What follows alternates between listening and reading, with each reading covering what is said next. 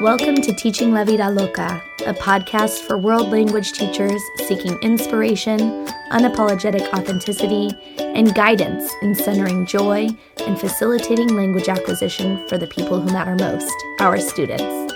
I'm your host, Annabelle.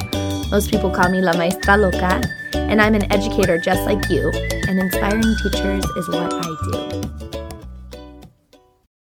Hi there, welcome to episode 48 of Teaching La Vida Loca. I am recording this in the middle of Conference in the Cloud. It is going so well. Um, I am loving the energy that is coming out of this year. I am loving all of the new presentations that I've never had the opportunity to share with people. It's been super fun to um, add novelty to my. Uh, typical workshops and presentations. Um, and it's brought me a lot of joy seeing um, how and how the participants are engaging and what their takeaways are so far. So, if you are part of Conference in the Cloud, thanks for joining us this year. If you're not, there's still time to join us, or you can access um, the recordings. You can get a recordings only option through January. Um, on the note of conferences, this is going to be a short and sweet podcast, and it's a little bit of what I shared yesterday on my Instagram. But um, I I really wanted to expand upon my thoughts uh, in episode 48 here. It is so easy when you're doing summer PD and you are traveling to conferences or um, gathering tidbits of information on blogs or catching up on podcasts that you didn't get to listen to throughout the school year, or maybe you're attending um, a virtual conference like Conference in the Cloud and you're getting all of this inspiration and all of these ideas from all these wonderful educators and colleagues and peers who are educators in the classroom. It is very easy to fall into the comparison game. Incredibly easy.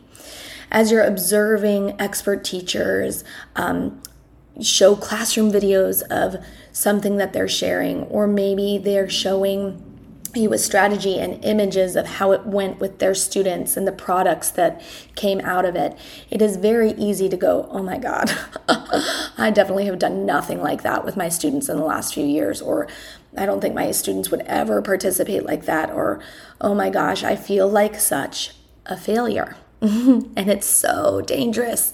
It is so important to take a breath, take a step back, and remember something.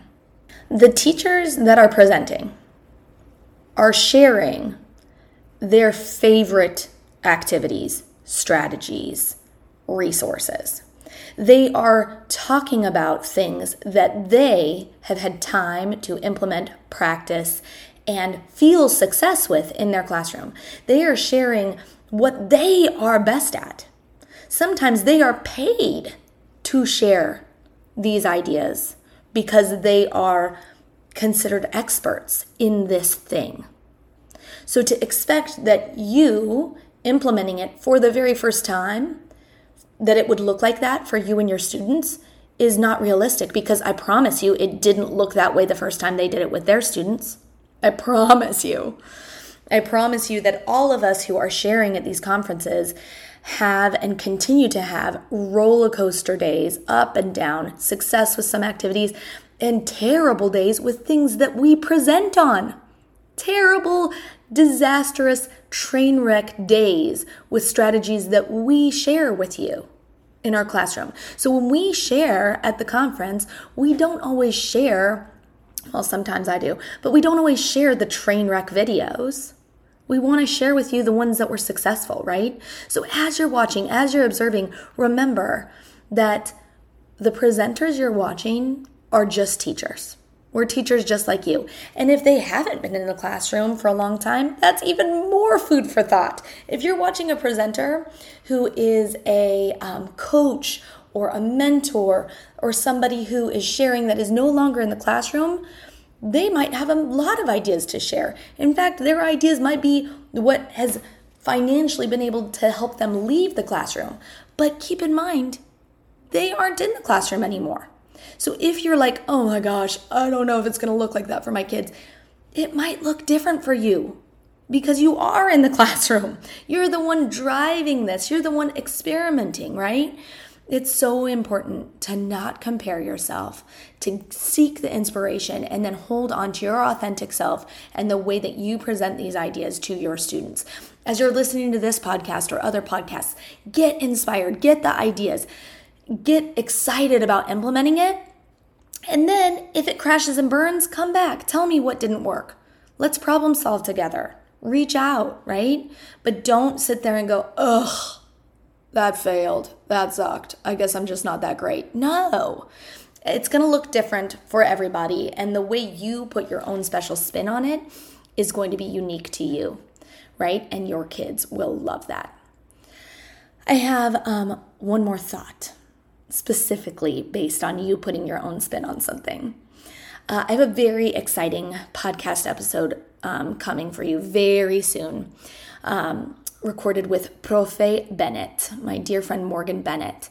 Morgan and I, about a year and a half, maybe two years ago, recorded um, an Instagram live together talking about the absolute essential piece of sharing things that you learn at a at a conference or a PD or online or through an email or wherever it is so important that we are giving credit where credit is due. So let's say you learn something and you take it back to your classroom and you feel so inspired and you try it with your students.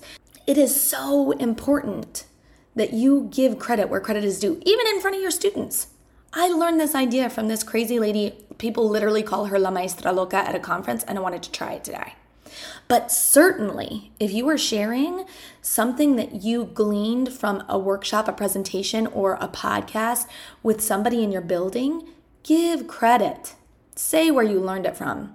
So be on the lookout for a podcast, a very special one with my dear friend Morgan Bennett, where we share just why that's so important. And we talk about some of the alarming and and frankly disturbing things that we are seeing on social media, um, where teachers are literally poaching ideas from smaller accounts and um, not ever giving credit. It's incredibly damaging. So look out for that episode. It's definitely going to be a little bit different than typical ones you're used to from me. And then finally, before we go, I think it's time for a little brain break. Today's is quite simple. It's just stretching. It's stretching. It's something I have done continually. I'm doing it right now. I'm stretching my arms over my head, stretching my arms behind me. It's something I've done continually the last three days at Conference in the Cloud because sitting all day in front of a computer, it's easy to forget the importance of brain breaks and movement. And it's super important when you're at workshops, conferences, whether they're in person or virtual, that you're giving your body some time to stretch, to breathe, to recenter yourself because, ooh, you don't want those stiff muscles at the end of the day. As far as stretching in the classroom, this is a great brain break to do. It also is powerful for kids to feel the effects of stretching after the fact. That's a powerful gift you can give them that they can take into other spaces. It's okay to teach them to stretch if they feel like they need to move in the middle of a class. Sometimes just moving your head from side to side is a powerful way to engage different muscles in your body and um, center yourself. So I hope you stretch today. That's the brain break. my dear friend, I told you this episode would be short and sweet, less than 10 minutes.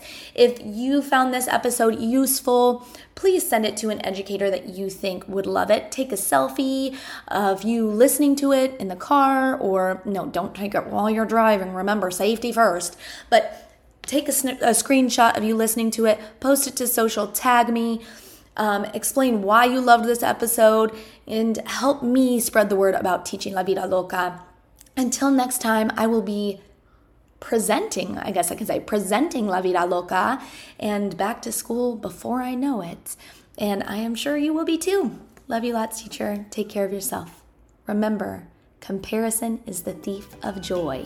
Thank you, Teddy Roosevelt, for that quote. It's one of my favorites. Take care, teacher. Bye bye.